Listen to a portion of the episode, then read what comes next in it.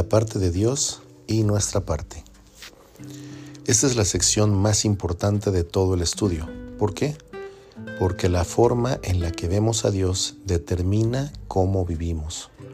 En la Biblia, Dios se da más de 250 nombres. El nombre que mejor describe la parte de Dios en el área del dinero es Señor.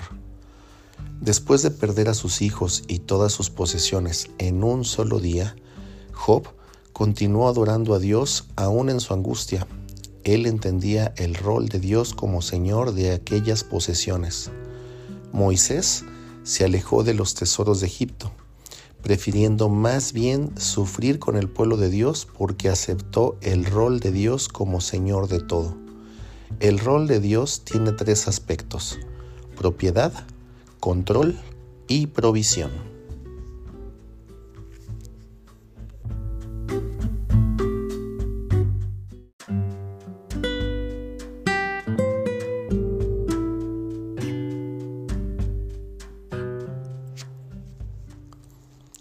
En primer lugar, veremos el aspecto de propiedad. El Señor es dueño de todas las posesiones, los cielos y los cielos de los cielos y la tierra y todas las cosas que hay en ella son del Señor tu Dios. Deuteronomio 10:14. Del Señor son la tierra y su plenitud, del Señor es el mundo y sus habitantes. Salmo 24.1. La escritura incluso revela elementos específicos que son propiedad de Dios. En Levítico 25.23 lo identifica como el dueño de toda la tierra. el, el pasaje dice lo siguiente, la tierra no podrá venderse a perpetuidad porque la tierra es mía. Y en Ageo 2.8 dice que Él es el dueño de los metales preciosos. Dice así, la plata y el oro son míos, palabra del Señor de los ejércitos, y en el Salmo 50 se nos dice que Dios es dueño de los animales. Míos son todos los animales del bosque, los miles de animales que hay en las colinas. Mías son todas las aves de los montes, mío es todo lo que se mueve en los campos. Si yo tuviera hambre, ¿no te lo diría? Pues el mundo y su plenitud me pertenecen. Salmo 50 del 10 al 12. Y en 2 Corintios 1, 21 al 22 la Biblia declara que el Señor es nuestro dueño. Dice así, Él, Dios, nos ungió como sello, como propiedad suya y nos puso su espíritu en nuestro corazón.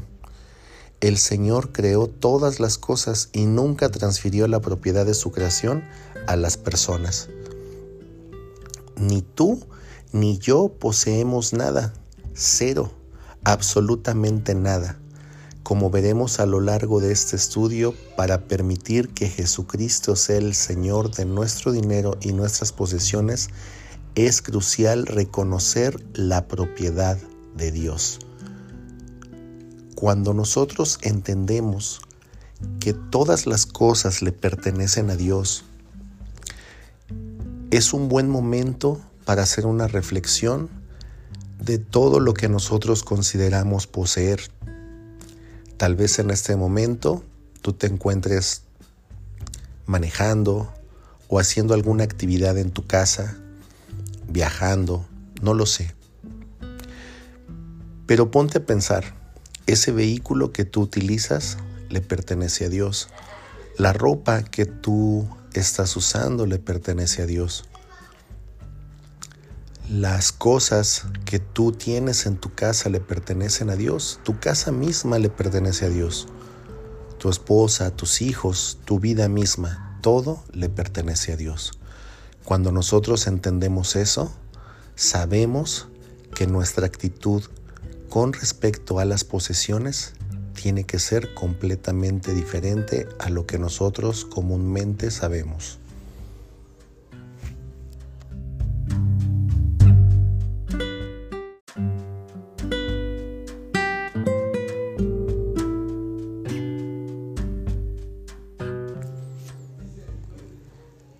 El segundo aspecto ¿Es nuestra propiedad o su señorío? Si hemos de ser seguidores genuinos de Cristo, debemos transferir la propiedad de nuestras posesiones al Señor. Cualquiera de ustedes que no renuncia a todo lo que tiene no puede ser mi discípulo, dice Lucas 14:33. A veces Él nos prueba pidiéndonos que entreguemos las mismísimas posesiones que son de suma importancia para nosotros. El ejemplo más vivido de esto en la Biblia es cuando el Señor le ordenó a Abraham Toma ahora Isaac, tu único hijo, al que tanto amas, y vete a la tierra de Moriah. Allí me lo ofrecerás en holocausto. Génesis 22.2. Cuando Abraham obedeció, demostrando su voluntad para ceder su posesión más valiosa, Dios respondió, No extiendas tu mano sobre el niño, ni le hagas nada. Yo sé bien que temes a Dios, pues no me has negado a tu único hijo. Cuando reconocemos la propiedad de Dios, cada decisión sobre gastos se convierte en una decisión espiritual. Ya no preguntamos, Señor, ¿qué quieres que haga con mi dinero? Más bien decimos, Señor, ¿qué quieres que haga yo con tu dinero? Cuando tenemos esta actitud, manejamos su dinero según sus deseos. Las decisiones sobre gasto y ahorro se vuelven tan espirituales como las decisiones sobre el dar. La propiedad del Señor también influye en cómo cuidamos las posesiones. Por ejemplo, dado que el Señor es el dueño de donde vivimos, queremos agradarle manteniendo su casa o departamento más limpio y en mejor estado.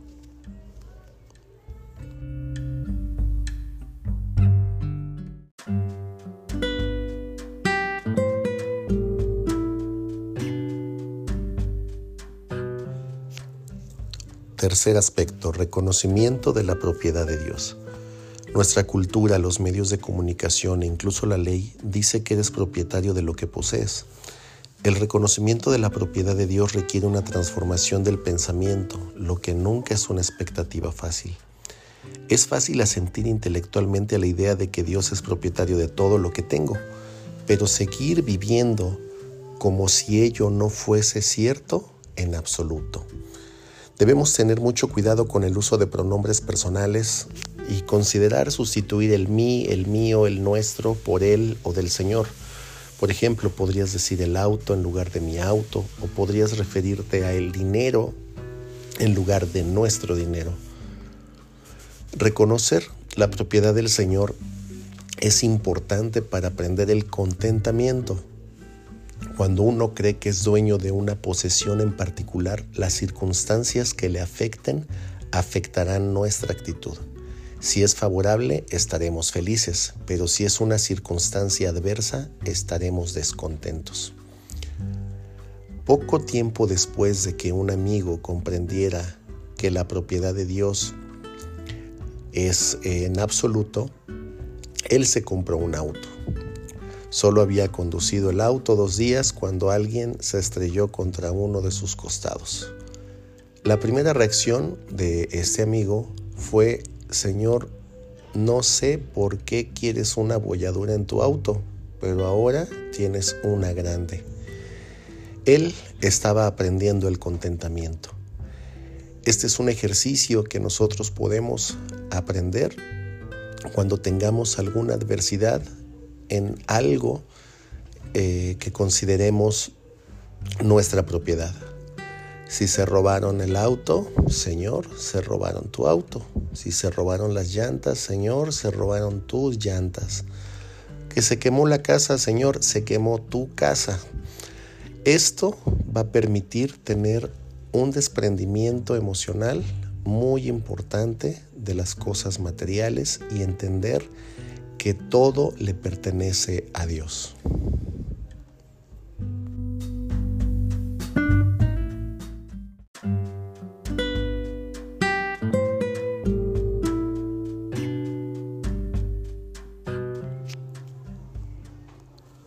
Ahora es importante que hablemos también del control.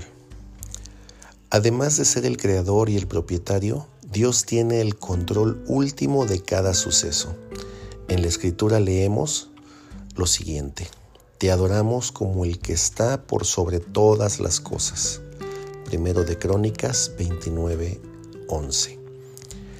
El Señor hace todo lo que Él quiere en los cielos y en la tierra. Salmo 135, 6. En el libro de Daniel, el rey Nabucodonosor declaró, Bendije entonces al Altísimo, alabé y glorifiqué al que vive para siempre, cuyo dominio es sempiterno y cuyo reino permanece por todas las edades. Todos los habitantes de la tierra son considerados como nada.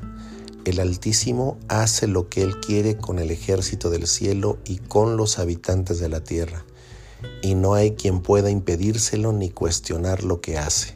Daniel 4, 34 al 35. El Señor también tiene el control de los sucesos difíciles. Yo soy el Señor y que aparte de mí no hay otro Dios. Yo soy el que ha creado la luz y las tinieblas. Yo soy el que hace la paz y crea la adversidad. Yo, el Señor, soy el que hace todo esto. Isaías 45 del 6 al 7.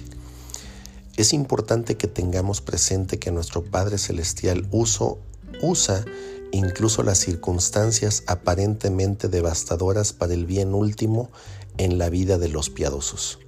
Ahora bien, sabemos que Dios dispone todas las cosas para el bien de los que le aman, es decir, los que Él ha llamado de acuerdo a su propósito. Romanos 8:28. El Señor permite que las circunstancias difíciles entren en nuestra vida por, eh, por al menos tres razones. La primera es desarrollar nuestro carácter.